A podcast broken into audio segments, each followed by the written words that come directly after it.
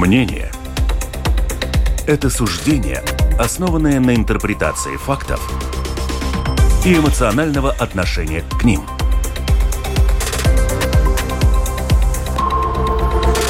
Открытый разговор с Ольгой Князевой на Латвийском радио 4.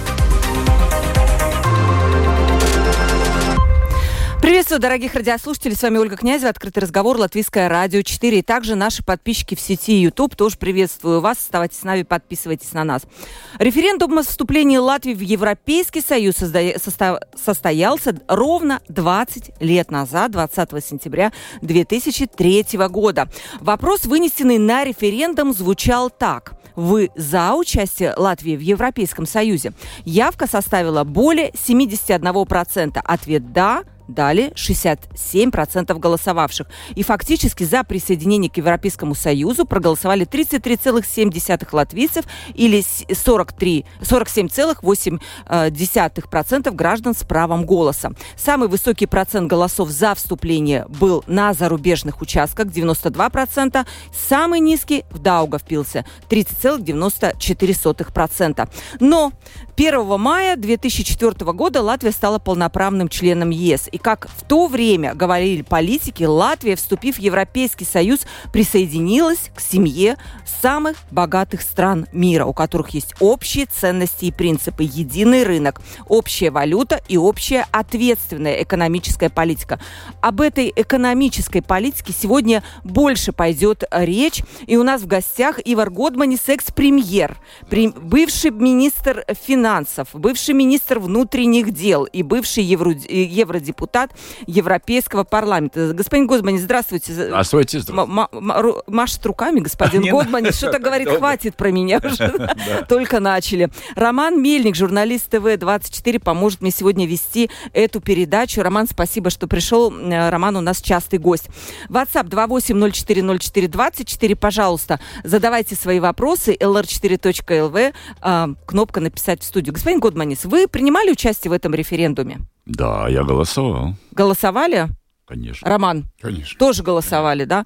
А были вообще страхи какие-то по поводу того, что а вдруг результаты будут не те? Потому что, если вы помните то время, евроскептиков хватало.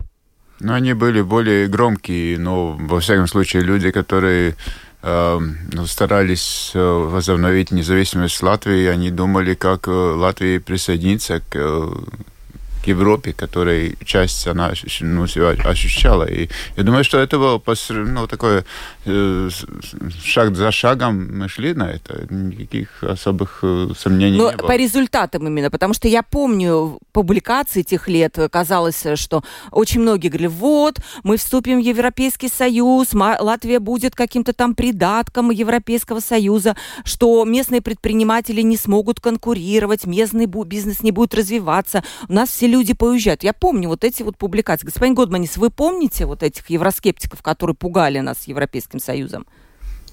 Тогда все, такие всегда имеют место быть. А у вас были все-таки какие-то страхи, сомнения, что да, нам э, казалось, что правильно мы идем туда, но вот здесь вот были какие-то риски. Вы их видели? То, что я помню, что крестьянские партии тогда выступали немножко против. Почему? Удры, они думали, что ну, фактически они не смогут конкурировать действительно, что оказалось не так. Хотя крестьянам пришлось непросто, об этом я потом расскажу. Да, и крестьянам, знаете, почему, да, им пришлось непросто. Я помню, когда где-то, наверное, в году 2009-2010 у меня было с вами интервью, я еще работала в прессе, в печатной, несколько интервью было посвящено тогда с вами именно вот этой политике дотаций для крестьян, и вы очень так жестко говорили о том, что эта политика, она не в нашу пользу. Вы это говорили. Нет, нет, ну, послушайте сейчас, я немножко возьму времени. В чем проблема была? Тех, как мы ступили 100 миллионов людей, 10 примерно государств в 2004 году. Иступление произошло именно посередине финансового периода. Европа делает э, значит, свои финансы на 7 лет. А потом их распределяет годично. А мы ступили в середину. И тогда нам сказали следующее. Знаете что? Выступили все, много крестьян, ошибопольских, там более было двух миллионов, у них маленькие хозяйства, 4 гектара, 5 средние. И сказали, знаете, мы не можем сразу вам дать те дотации, которые вам полагаются, мы вам дадим четверть, только 25%, и со временем дойдем до 100%. Но есть еще одна проблема. Угу. Когда мы вступили, Европа была уже такая система. Раньше было так, платили за продукцию. Очень долго Европа платила за продукцию. Вот производили масло, производили, они доплачивали. И оказалось, что этот бюджет, он, он безразмерный, потому что можно эффективно производить все больше, больше, больше. И они сделали реформу, они сказали, знаете что, давайте будем платить за гектар, где вы производите, и немножкую часть за поддержку, скажем, там, животноводства и тому подобное. И в чем оказалась наша проблема? Почему наши крестьяне еще сейчас борются там на последних местах субсидий? Потому что они зали за критерий средняя урожайность 1900, 1993-1995 год. Для всех. А нас это был самый плохой год, потому что колхозы кончились в 93 а фермы еще не начали производить. И они заняли, сказали, слушайте, у вас и урожайность в этом году три раза меньше, чем в Ирландии, поэтому ваш коэффициент меньше. И вот эти два фактора, к сожалению, вот... Но все равно, если посмотреть, сколько получают крестьяне – то, конечно, они существенно получают больше с Евросоюза, нежели если бы они не были там. Им помогает, э, это помогает им серьезно. Есть еще один очень ну, важный фактор. Когда мы вступали в Евросоюз, было очень много малых хозяйств. Были одна, две, три коровы э, хозяйства. А таких уже почти нету. Мы видим по, по этих... Раньше были у, у малых хозяйств были эти столики, где собирали молоко. Сейчас таких уже стало совсем мало.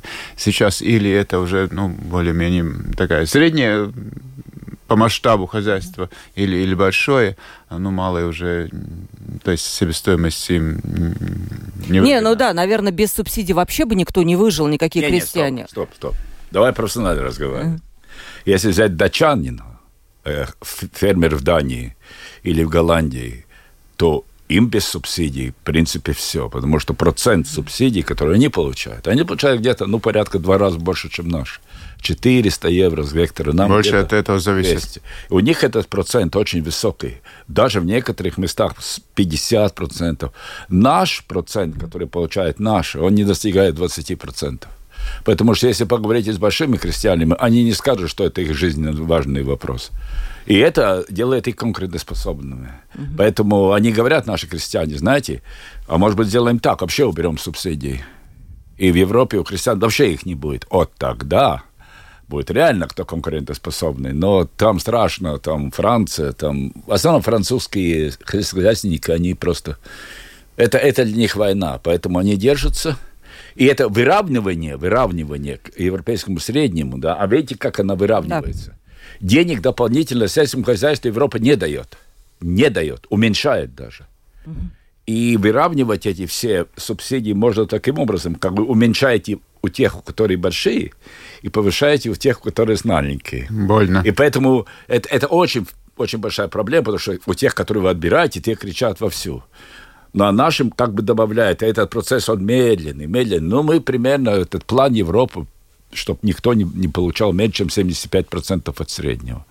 Но среднее сейчас где-то в Европе, это сколько по гектару, это будет где-то 260-240 евро с гектара. Наши, если взять все вместе, получает, ну, где-то 200. 200. Но это, это тоже средняя температура. Ну, мы уже как-то выравниваем с эстонцами и литовцами. Это, mm-hmm. Мы были абсолютно последнем месте. Вот в чем дело. Угу. Тут же пришло вопрос, я его ждала. Э, уже стали поступать вопросы. Еще раз напомню, телефон WhatsApp 28040424. Про э, известную сахарную отрасль, про рыбное хозяйство, которое пришлось закрыть. Но многие думают так, что нас заставили это закрыть, и что э, если бы не заставили, то оно бы процветало. На самом деле дело-то было по-другому. Может быть, Роман тоже помнит, да? Об этом принимали решение владельцы сахарных фабрик, закрыть им, получить компенсацию нет, нет, нет, или нет. Стоп. Опять профессиональный ответ. Насколько я могу. По сахару было так. Европа все время субсидировала сахар, производство сахара. Ну, в Европе практически от, от тростника сахар не производят. Это Куба и, и, и mm-hmm. вне Европы. В основном это были сахарные свекла. И себестоимость сахара, сахарного свекла намного выше, чем тростник. Европа субсидировала. Потом в Европе приняли решение, что, знаете что, мы больше не будем субсидировать сахар. И если мы не субсидируем сахар, то не доплачиваем сахаропроизводителям. Это ваше, ваше, ваше решение. Или вы закрываете отрасль, угу. пере, переформируете на другую. Как нашим Земгале, они продали оборудование, перешли на, на рапс, перешли на, на другую структуру. Они больше не производят свеклу. Или вы можете себе оставить, какую, как в Литве оставили, мне кажется, один завод да, по переработке. Но тогда мы вам ничего доплачивать не будем. Э, поэтому действительно решение, как и правило говорили, было уместное, а поскольку эти все заводы, они были паи, паевые уже хозяйства, где собственники были сами производители, им было решение, или мы выдадим вам компенсацию Европы одноразовую, или же вы, э, значит, э, если вы закроете, если нет, то будете без субсидий работать. Принял бы такие решения в Латвии. А по рыбному хозяйству там тоже не так просто. Ведь чем дело? Наших технологий... Почему Европа имеет эксклюзивное право регулировать объем вылавливаемых рыб? Ни, ни одно государство европейского не имеет права самостоятельно решать это. Почему? Они решили это взять централизованно, потому что если взять новые технологии, эхолот и все вместе, то рыб не останется. Они поняли, что если дать свободно вылавливать все рыбы, то просто их не будет. И поэтому, значит, решение было следующее. Мы выдаем ограничения на, на, на вылов рыб. Всем, не только в Латвии, в Испании, которые там ловят и, и, и в других местах. И тогда, конечно, если вы до того вылавливали сколько могли, а здесь вам дают ограничения, то получается несоизмеримость. У вас как бы и средства, и флот больше, нежели вы можете его использовать. Но до этого они давали компенсации, которые, если вы корабли Угу. Выбираете из оборота, вы получаете компенсации тоже. То вы могли оставить, продолжать этими кораблями ловить, но объем рыбы ограничен. Кстати, это одна из причин, почему Исландия не является членом ЕС, потому что они считают, что рыба у них одних из самых главных, так сказать, mm продуктов, они потребляют, экспортируют, и они ни в жизни не видят, что их ресурсы кто-то ограничивал. Вот в чем дело. Да. Но, тут, тут очень важный вопрос тоже в технологии, которые использовали, допустим, сахарные э, производители сахара в Латвии и в Дании, допустим. Или э, рыбаки, которые работали Испании mm-hmm. и э, работали в морях и океанах, которые там рядом, и рыбаки, которые работали у нас. То есть у нас, можно было, оста- отсталое было все, все оборудование. Ну и, да. Конечно, после... в, том, в том ситуации нам было дороже ну, конкурировать, чем, чем те, Дороже, которые... и неизвестно, действительно, получилось бы. Главный вопрос. Использовала ли Латвия все возможности, которые ей дал Европейский Союз, на ваш взгляд, вот спустя 20 лет? Ну, это что, вопрос на три часа? Ну, выберите... Если, если, я, я начну говорить цифрами тогда. Но цифры говорит, вы сразу уснете. У, усну, да. Если без цифр говорить, можно сказать следующее. Знаете что? Э, то, что используется, и то, что реально, это как-то быстро забывается. Мы возьмем 2004-2006 год. Это было ну, не полная половина периода, когда мы получили первые деньги – довольно-таки большие, порядка 2, 2, 2 миллиардов. Миллиард. Куда, куда они пошли, кто-то помнит? Нет, не помню тоже никто. Вот в том-то дело. Но они пошли в основном на три вещи. Первое – это Виа Балтика. Это путь, который идет, но не железный, а тот, который... Автодорога. Это Саукровский оборот. Mm-hmm. Это все от, от, от, от, от Таллина, включая до, до, до, до Вильнюса. Это первое. Второе, куда пошли? Пошли на, на, на улучшение водозабрания, то есть, чтобы питьевая вода была намного, ну, там много вложилось. Кстати, в больших городах, в том же Даугавпилс, который там против голосовал, там и в Резерно ушло очень большие средства. В целые регионы, даже маленькие городки. Третьи, куда ушли деньги, в основном эти большие деньги, они ушли на хозяйствование кайраткритум, Yeah. Э, ну да, эти от, отходы. Отходы, то есть э, всякие Экология типа отходы. Вот эти были полигоны, полигоны, значит, э, и тому подобное. Это был первый период. Кто-то это помнит? Потом можно взять второй период, который 7-13 год. Там уходили деньги в основном, если взять такие которых можно показать, на развитие железнодорожной структуры серьезные деньги. Но, к, к сожалению, вот, вот то движение, которое было тогда реально, это Восток и Запад, существенные деньги там и на, на, на, на улучшение там полотна и тому подобное. Потом вторые деньги выходили большие на порта, в том числе Венспилс, Рига, mm-hmm. Лиепая значит, на, на развитие этих портов. Сейчас они, ну, к сожалению, из-за геополитической ситуации, не, ахти может быть использованы. И, э, значит, если взять, э, скажем, такие, такие, которые вы видите, то знаете что, вы можете ехать в любой город.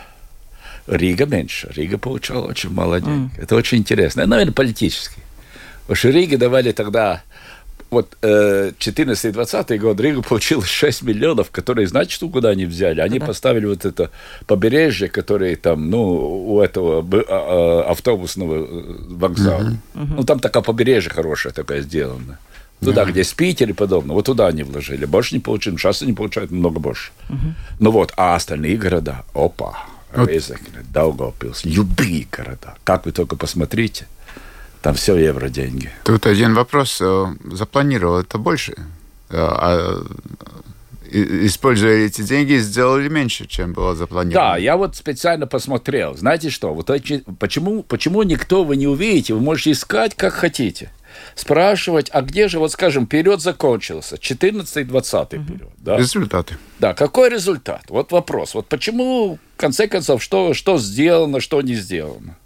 И что мы видим? Я вот специально, очень трудно найти, очень трудно. Есть фонды там, где это? Не, не, на есть фонды вы ничего не найдете. Ну, я пыталась, да, вчера, честно. Попытайте, очень трудно. Я взял, но это трудно. Но я, я читаю лекции, поэтому да, я понятно. подготавливаюсь вперед. Ну, допустим, если взять 14-20 э, год, вот эти данные по августу 2020 года, допустим, с августа до конца еще есть там три месяца, ну ладно, это не решает. Было планировано реконструировать 919 километров автомобильных дорог. Реконструировали 488. Было э, предполагаемо, что создадутся рабочие места новые 2500. Создано было 587. Если взять дальше, допустим, было 3000 коммерсантов, то есть новых предпринимателей должно было создаться. Да? Но, к сожалению, значит, до 10% показало, что там даже нет цифр не мог найти. Даже цифр не мог найти. И, скажем, по школам. 113 школ, 115 должны быть реновированы лучшим образом. Ну, попытайтесь найти. Почему такая система? Вот единственное, что было выполнено, две вещи. Первое, переобучение, социальный фонд. Было 100 тысяч планировано переобучить много-много раз. Вопрос еще, есть оттуда результат или нет. 95 тысяч.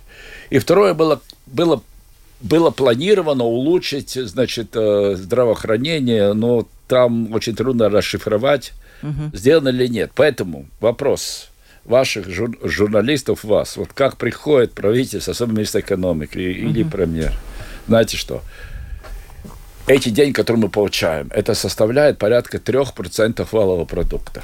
Ну, что это 3%? Это примерно неполных 10% бюджета годового, если перечислить. Здесь мы на первых местах в Европе, поэтому нам очень трудно больше получить. Остальные получают меньше, на человека рассчитывая. Но видите, в чем дело? Даже если 10% бюджета или 3% от вала продукта, это практически единственные инвестиционные, инвестиционные средства, которые гарантированно можно инвестировать. Остальные все под вопросом. Кто-то придет, инвестирует, не инвестирует, вы это не знаете. Но это точные деньги, да, гарантия. Они очень-очень важны, очень важны. И, и задача все время спрашивать, почему это не делается, потому что Европа не спрашивает это. Они задаются каждые 7 лет очень большими планами. Я же сам там сидел. Вот будем количественные параметры выстраивать. Сколько? Вот до, до километра, до этого. Проходит 7 лет, там еще два года можно добавить, как по фонду реконструкции и развития, там 9 лет практическое освоение. И, не, и не, этот, этот вопрос не, не, не, не, не... Ну, вообще странно, нет какого-то Они смотрят только, не крадут ли деньги. Вот Олаф ну... и тому дом. Если деньги крадут, Ну, извините, ну, ну. Не получ- А если не спрашивает Европа, то и правительство наше, она не будет вам выступать как каждые полгода, что они сделали. Нет, ну важно, что эти деньги идут в экономику и развиваются в каком-то смысле, они греют экономику. Только э, во многих отраслях, в том числе строительстве, эти деньги в большом числе уходят э, За границу. По, за границу поставщикам, про, допустим, строительных материалов. Да, Да. Это правда. Это да. Или, или работникам, которые... Да, а, вот и все-таки, когда я задала вопрос, использовала ли Латвия возможности, данные Европейским Союзом, тут, наверное, речь не только о еврофондах, а до еврофонды, даже последний, по-моему, этап, по-моему, больше 10 миллиардов, это с Нет, период с это 20 этап до... нынешний. Е- да, это Нынешний. нынешний этап. Если посчитать все вместе, может быть, даже у вас есть эта цифра вместе. есть. Это будет- Сколько это, будет? 10. Но это, это два примерно, э, которые от ковида идет. Это специальный. Да, который- то есть сколько Поэтому-то будет всего? Вместе будет 10. Да, миллиардов. д- да, то есть огромные деньги, это отдельно. Другие возможности, то есть это возможность наших предприятий выйти на европейские рынки. Стоп, да. здесь очень осторожно. Здесь инвестиции, которые Нет, сыграли стоп, стоп, злую осторожно, шутку во осторожно, время. Осторожно. Ведь в чем дело? Мы не можем, эти, ни одно правительство не может взять эти деньги и дать предпринимателям. Это оно э, Напрямую. Не даст это. Они вам, вот сейчас как эти деньги распределяются, 37% примерно от этого вы должны инвестировать в зеленые дела. Да, климат. А вы найдите, не так просто это сделать. Допустим, очень вот в Рига, Рига тоже имеет где-то более 300 миллионов, мне, кажется, порядка, которые за эти 7 лет они могут озеленение устраивать. Это трамвай или что-то такое, которое связано с уменьшением. Электрический поезд, Да, электрический... но это не то, что вы возьмете деньги и дадите прямому Не-не-не, я имела в виду открытие рынков, да, европейских рынков, когда наши предприятия смогли спокойно вести бизнес э, где-то Не, на не, Европе. это мы можем и сейчас. Мы можем. Там ничего не надо открывать. Потому что реально рынок всегда открытый в Европе. Там абсолютно свободный свободные действия. Конечно, реально есть некоторая протекция, но можем действовать при... Если Э, кто-то не позволяет, сразу в суд. Да, до 2004 года меньше было таких Конечно, возможностей. Да, конечно. это, наверное, вот тот самый Ну, путь. ну, одновременно и рабочая сила. И я следующий вопрос хотела да, и задать. Ну, инвестиции здесь покупают и вкладывают э, зарубежные, в том числе и эстонский, литовский Да, бизнес. да, да. Ну, наверное, одна из больших потерь это рабочая сила. 400 тысяч, по мнению разных экспертов, 350-400. Было понятно тогда, что это произойдет. Понимаете, мы должны сделать, я уже говорил с Романом, проблема в том, что эта система фондов э, поддержки мало, э, ну, мало, меньше раз, развитых территорий в Европе, и регионов, и, и государств, оно до нас существовало, когда мы туда, туда вступали в 2004 году, за 20 лет до нас. Почему такая есть? В конце концов, почему эти деньги к нам приходят? Ведь в чем дело?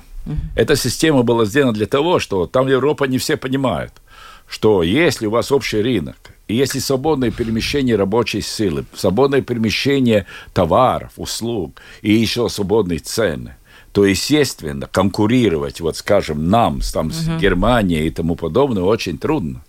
И поэтому, как компенсация к тому, что они, в конце концов, используют нашу рабочую силу, создают продукт, который продают здесь у нас, да, и поэтому как компенсация этой системы, э, вот именно есть эта система э, кохезии, то есть они, кохезия значит подтягивать слабого к Да.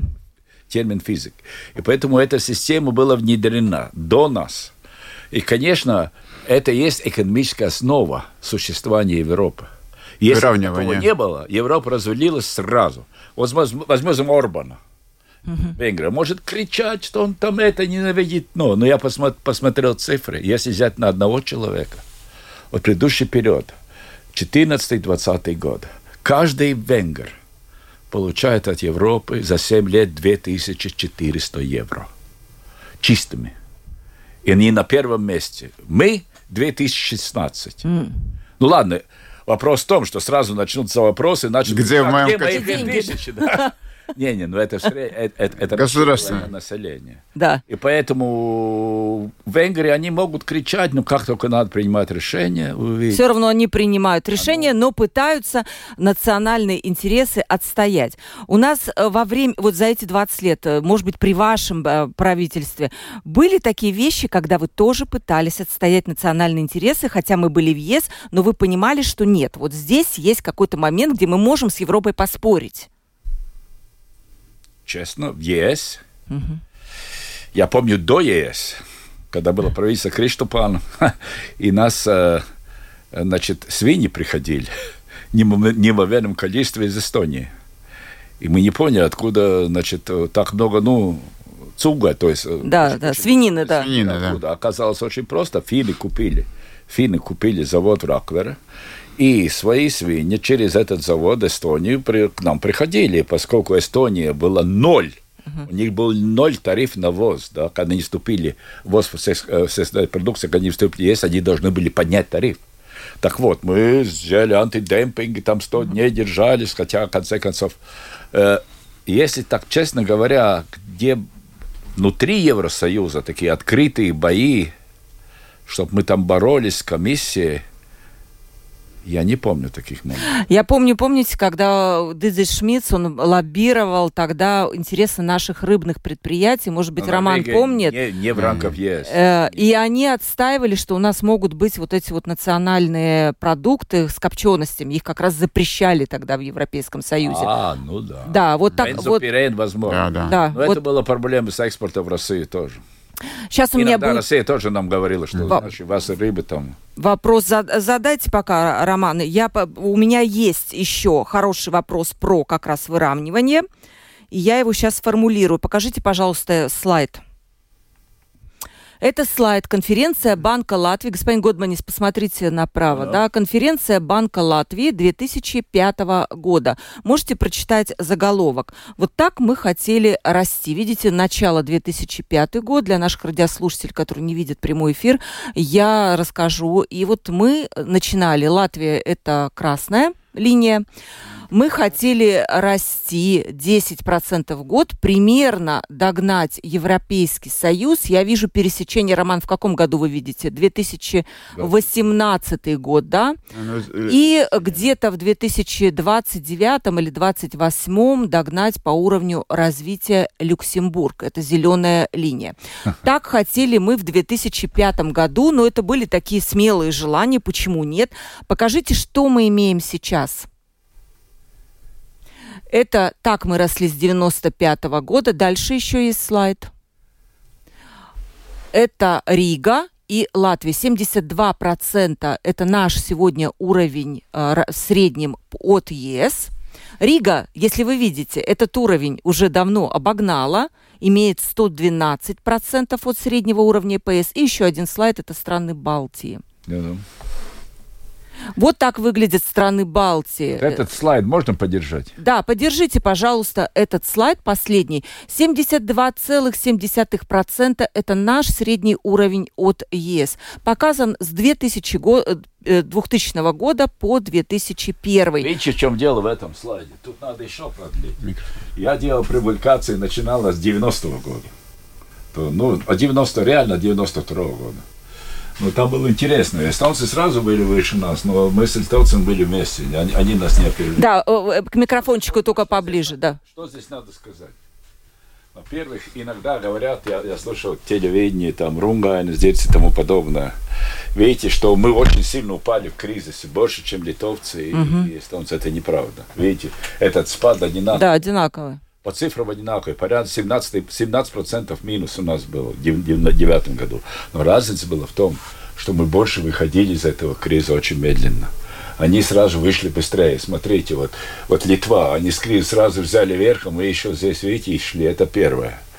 И второе, видите, чем дело. Как это может остав, оставить э, ситуацию э, в будущем и, и на следующий, после 2007 года? Видите, в чем дело? У нас 72,7, у них 85, они в другой группе. Европа распределяет все страны и регионы на три части. Угу. Меньше 75, угу. 75 до 100 и те, которые больше 100. И те, которые меньше 75 от европейского среднего, они получают больше структурных фондов. А те, которые находятся, вот как они, вот Эстония, Литва, они находятся в так называемом переходном статусе, они получат намного меньше денег. То есть выгоднее быть отстающим, чтобы получить... Но это сказала бывший министр Озуола. Э, ну, Озуола, да. И я, конечно, бы никогда это не говорил, потому что говорит, ой, как хорошо, что мы так э, э, меньше, чем другие, мы больше денег получим. Вот так говорить нельзя. Но факт такой есть. Я думаю, что мы 75% скорее всего достигнем все же. 2007 году, и я думаю, что мы тоже перейдем в другую группу, потому что европейский принцип очень правильный. Если вы лучше живете, мы меньше вам выделяем. Это, это логично. В какой-то момент вы станете донором даже, да, если ну, вы... До доноров нам еще далеко, но то, что мы получим меньше, это факт. И тогда уже, видите, надо думать, что уже такое постоянная, ну, подпитка – что вы уже планируете, вы получите вот здесь деньги, можете там что-то развить, там здесь деньги, она уже такая не будет. Вы э, видели, что так пойдет график э, вот в начале, когда мы были в 2004 -м? Потому что Банк Латвии, вы видели первый график, как они это Я видели? видел, но видите, в чем дело? Если взять когда слова министра тогда, ну, когда эти тракные годы. Тракные да. годы, да, жирные годы, да. Я помню Спурдзинч, да, ну, он сказал, что, ну, принцип сказал, что мы можем Э, в условиях более высокой инфляции, тогда не было двухциферной, мы, мы можем ну, быстрее развиваться, да, то есть выше цены, как только инфляция выше, у вас цены выше, у вас тогда и валовый продукт будет выше. И поэтому вот этот разгон, который у нас был здесь, 2000, вот до 2008 года, когда был, взорвалось, да, то идея была вот как бы... Но мы не были единственные, видите, у нас соседи то же самое делают. То же самое, да. Но тут я хочу заметить, вот этот разгон, он действительно был до 2008 года колоссальный. Вы как раз были премьером, по-моему, 2008 года. Я пришел уже, когда вы тогда, болел, болел Вы тогда когда не видели. Э, да, а. там, там же был просто безумный рост инвестиций, безумный рост кредитования банков. А откуда всем, деньги? Всем, От, подождите, а, откуда были деньги? Ответьте мне. Э, деньги были с, с наших э, скандинавских, скандинавских банков. банков. Вот. Да. Ну, то есть... Вот если бы не было бы приплыва этих скандинавских денег, у нас бы не было ни кризиса, ни взрывания, ничего. А вы тогда не видели, что это может быть такое? Не, вы можете видеть, особенно надо было сказать, как Банк Латвии должен был это видеть. Правительство там не очень много может сделать. Если приходят деньги, она не может закрыть ворота. Может э, принять закон, который не позволяет э, брать кредиты в зарубежном валюте. Но Тогда я... брали да, кредиты да, в это, долларах и верах. Да-да-да. Но видите, в Венгрии еще больше это было. В Венгрии вместе форинтов они вообще только швейцарские франки брали. У да, них да. тоже, они тоже вышли в кризис, очень сильно вошли в кризис. И, Поэтому и можно... не народу. Вот в чем дело. В демократической системе можно очень просто сказать, почему Римшевец, который там президент был, банка долго сидел, видел это первое. Почему он не, не, не закрыл эту возможность? Но в демократическом государстве попытайтесь людям что-то запретить.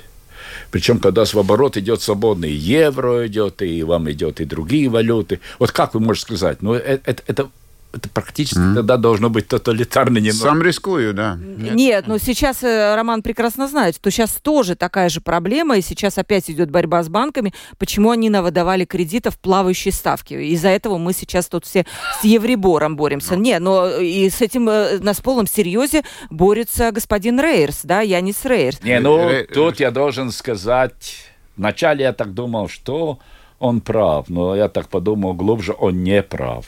Знаете да? почему? Ну, почему? Потому что простым языком он, он сказал следующее. Когда выдавались хипотек, значит, хипотекарные кредиты под хипотеку, это было, скажем, несколько лет назад. А эти кредиты долгие, 30 больше лет.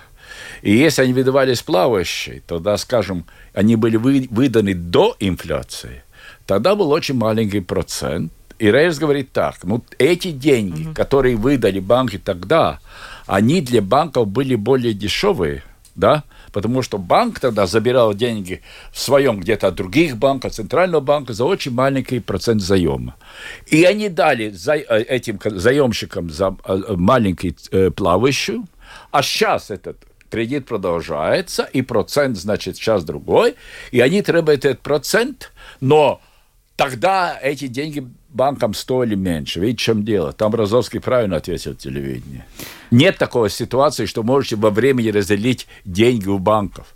Это непрерывное время. Вот вы не Именно- можете разделить именно. деньги, которые были пять лет назад, а денег здесь. У банков этот весь этот, этот Этот процесс, да, он не оборот. Нет такого, что вы... Они не разделяете. могут их разделить. Вот эти деньги дешевые, сейчас, сейчас, сейчас А, богатые. Ну, еще, если мы посмотрели первый график, где были очень большие амбиции Латвии, ну, обогнать Люксембург, это по-хрущевски почти, догнать, обогнать.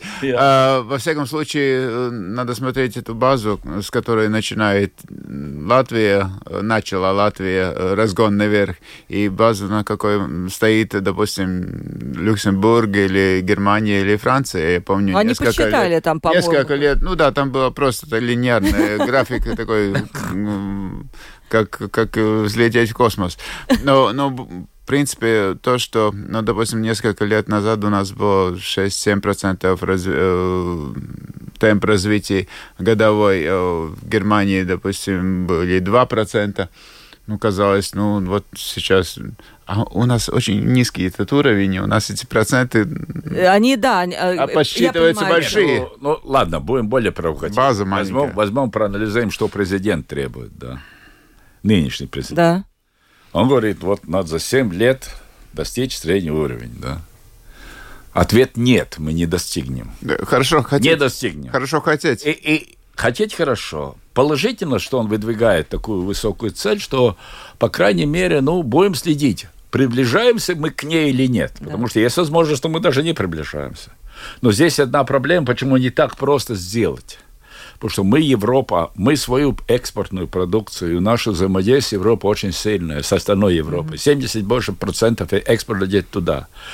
И представь, как мы можем развиваться на 7, 6 и более процентов, если там, там где Там мы продаем, будет развиваться на 1-2 процента. Это нереально. Это не win-win ситуация, это не win-lose ситуация. Мы не можем так, что мы будем единственные развиваться, а там кто-то будет стагнировать. Тогда, извините, куда мы будем свою продукцию продавать? Если там стагнация, они не будут... 70 Вот как, как мы сейчас, мы сейчас в этой ситуации находимся, к сожалению, с нашей деревообрабатывающей системой. То есть э, не, не обрабатывающей, а коп- копной. Это капитальное различие в этом году от различий в прошлом году. Об этом, наверное, что будет говориться. И Ну, до- цены поменялись. Будем, а вот у вас есть, э, дорогие мои гости, объяснение, почему вот там пошла вот такая вилочка между нами и Литвой и Эстонией?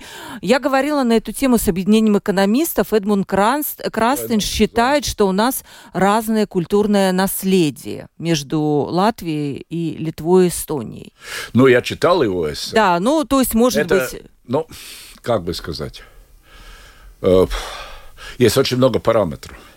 Мне так кажется, мне кажется, я бы как один параметр назвал, что региональное, территориальное, территориальное, региональное устройство государств разное. Смотрите, центры развития э, в той же Литве серьезные. Это Каунас, Вильнюс, Клайпеда, Шауляй, даже, даже если взять э, Парневежи. И они были исторически такие, и они развивались. Это, э, если взять Эстонию, смотрите, это, это Таллин, Тарту, также Пернова, как минимум. Нару может быть меньше. Если взять Латвию, то мы получаем что? Мы получаем большую Ригу. И если Рига кашляет, болеет вся Латвия. Большая, она кашляет. Еще кашляет. Не знаю, не так просто кончать это делать. Рига. И потом мы получаем города, которые, к сожалению, находятся на самом, значит, э, ну, окраине, это э, на, на, на рубеже. Ну, Лепа еще, да, но Даугавпилс и Резек, но они находятся далеко, э, близко от границы. И ввиду геополитической ситуации войны, ну, я даже думаю, что для этого правительства экономическо-политическая задача номер один, как придумать так, что те, которые там живут и работают, они смогут там работать и жить, потому что очень много они были связаны с граничными делами, то есть перевоз, транзит, обслуживание границы и тому подобное. Я думаю, что региональное различие тоже имеет основу, почему мы так... Потому что мы знаем, как Каунас, он пошел так вверх, привлек инвестиции, что только не делал. Там, ну, хороший мэр, но, но у них другая система, у них нет системы выравнивания, как у нас, когда Рига берет и платит. Всем. Фонд выравнивания самоуправления. У Рома... них система, что эти, эти, государ... эти, эти, эти города имеют разную ставку, которую они получают от, э, подоходного, подоходного налога. Она разная в начале. Не так у всех равное, а потом идет выравнивая через, через бюджет. У них нет такого. Знаете, я еще слышала такую безумную версию совершенно. Видите, 2009 год, и дальше началось вот это вот отставание. Вот в этом году мы спасли Парекс. И вот э, мы вложили миллиард. Это я слышала такую версию на полном серьезе. Но на самом деле вопрос такой. Э, больше в истории Латвии не было таких случаев, когда бы мы спасали такой крупный банк. Не было, были, да? Были, были, Ну, нет. Какой были. банк? Мы спасали коммерческий банк. Не-не-не, перед, перед, этим. перед, я после этого А, говорю. после этого. А хотя очень много банков же ушло. И э, Край банка, да, и ПНБ, и АБ, и что только там не было. И такое впечатление складывалось, что это все-таки ваше личное было решение, а не коллективное спасать. Не, ну это, это, это пустое, если так утверждать. Какой мой интерес? Мой интерес вообще был ничего не делать. Мгм.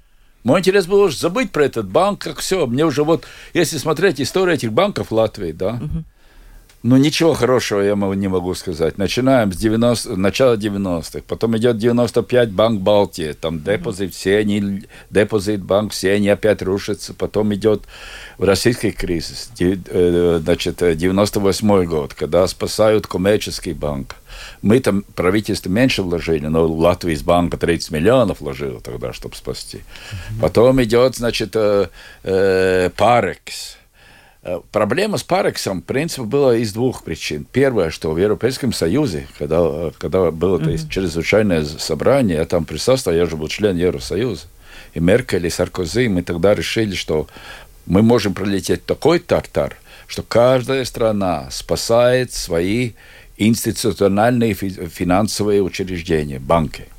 И так, так и делали. Ни одна европейское государство тогда, в этом году, правительство не пустило банки под свободный э, расход. Да? Это была первая причина. У каждого были свои обязательства. Вторая причина была, если Парекс был бы один банк, мы про него бы забыли. Как мы закроем Парекс, закрываются практически все банки Латвии. Потому что они были так взаимосвязаны. Там сразу летело где-то 900 миллионов. И, в принципе, как правительство, я бы мог на это плюнуть и сказать, есть Госбанк, вот там сидит Римшевич тогда, кто сидит. Они от- отвечают за над- надзор над банками. Мы нет. Пусть они решают. Но ввиду закона они это делать не имеют права. Центральный банк не может такие и другие действия делать. Они уже дали им кредит 300 миллионов до кризиса, тихо молча. И нам надо было принять решение. Мы принимали решение не спасать банк, абсолютно нет.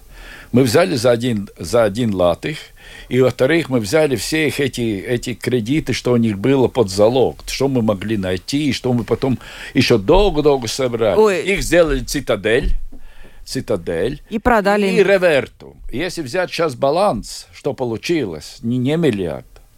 К сожалению, я думаю, что мы больше сможем получить. Мы, наверное, потеряли где-то порядка 300 миллионов, 250. Да, 250, но до сих пор судебные дела длятся, да, э, Роман, вот с бывшими владельцами. Уже А проблема сколько лет том, прошло? Бывшие владельцы, вот там это очень серьезная ситуация в том, что мы не можем доказать, что они какое-то уголовное дело делают. Они участвовали в этом финансовой ситуации, как любые другие банки. И что их была самая большая ошибка, они состязались с этими скандинавскими банками. Они хотели состязаться с ними. Но вопрос был в том, что скандинавские банки имели еще больше дырки, но их спасли мать- ма- э, те банки, которые были, как говорится, э, матери, которые в Скандинавии, а у Парекса матери не было. И поэтому потом я смотрю еще тот Сбербанк, еще был кризис после Ну, это был, да, достаточно крупный. Ну, сейчас, там... сейчас потом в 2016 году вычистили еще банки, да, поэтому сейчас мы в ситуации, когда финансовый ремонт сделан, но видите, там есть свои положительные вещи, что мы не в черном списке, что у нас сказать, не считают офшорной зоны, но минус в другом, что реально банки сейчас держатся по особи. Они, вы их не можете так. Давайте, ребята, дружно кредитируйте всех, что хотят. Они будут это имеет очень большую инерцию. Поэтому и скандинавский банк, которые единственные здесь остались, они все время будут смотреть, какой риск, какой риск. Не допустить, ради бога, то, что было вот здесь в 2008 году. Угу. И поэтому я думаю, что эта банковская система, причем в Литве рушился Шноросбанк. Я помню, да. не, не, не так можно сказать, что только банк был причиной. Причина была еще в том, что все эти банки, они кинулись в недвижимость. Эта недвижимость вся полностью провалилась в тартарары. Сделали все эти проекты, которые потом долго угу. достраивали.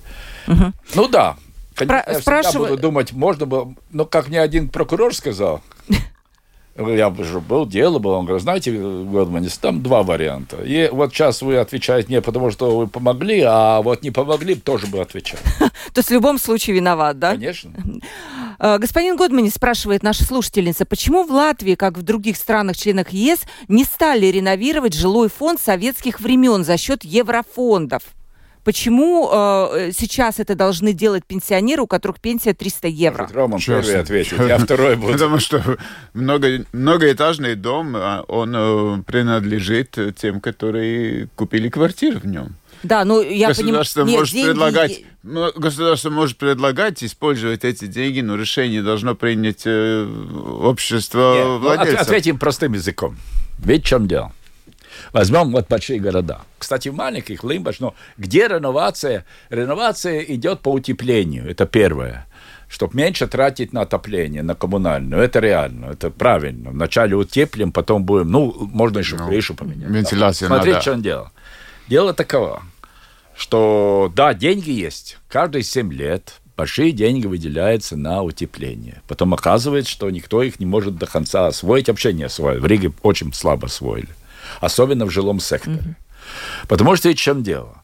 Чтобы чтоб взять эти деньги, надо вот тем, которые живут, создать там 51%, раньше было 75%, чтобы 51% от, жил, от жи, жильцов, которые собственники Владельцев квартир. да. Они говорят, мы согласны реновировать дом. Что значит реновировать дом? Это значит брать кредит. Кредит брать. Есть Потому что часть денег, часть денег надо своих дать, но под кредит. И потом остальные деньги идут европейские, скажем, которые там через Алтум, по-другому, они выходят на эту реновацию, то есть утепление. Это не значит, что кредит брать и с вас угу. возьмут в залог вашу квартиру, отберут как классическое. Это значит, что потом, когда это произойдет, вы будете очень долгое время платить, ну, постепенно проценты, то, те деньги, которые вы свой кредит взяли. И это будет вам добавляться к счету, да, понимаете, за хозяйственное дома. Но тут есть один нюанс.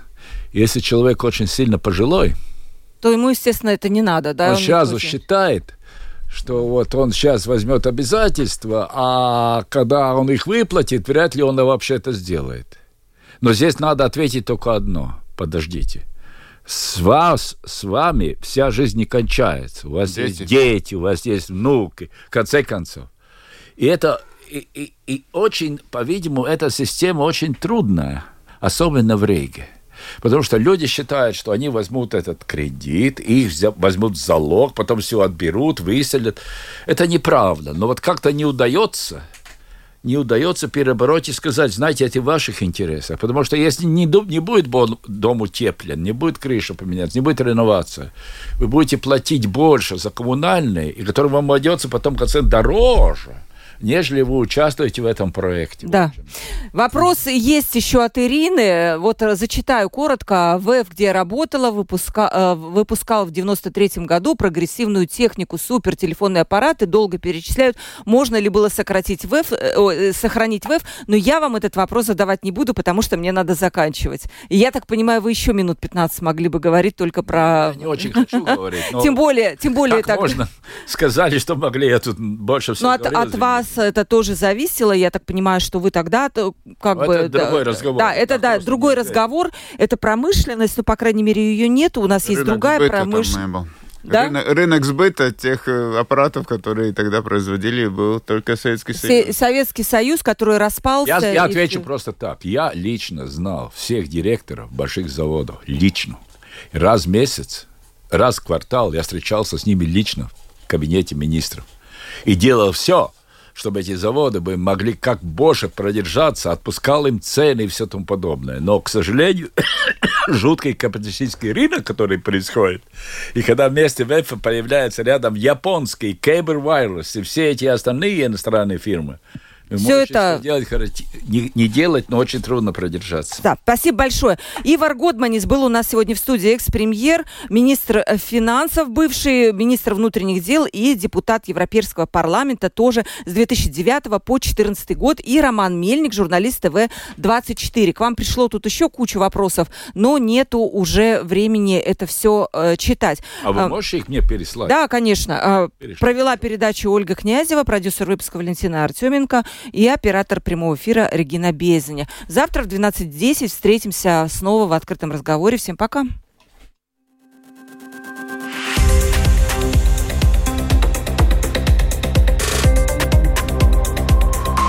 Открытый разговор. Площадка для обмена мнениями по самым важным темам с Ольгой Князевой на Латвийском радио 4.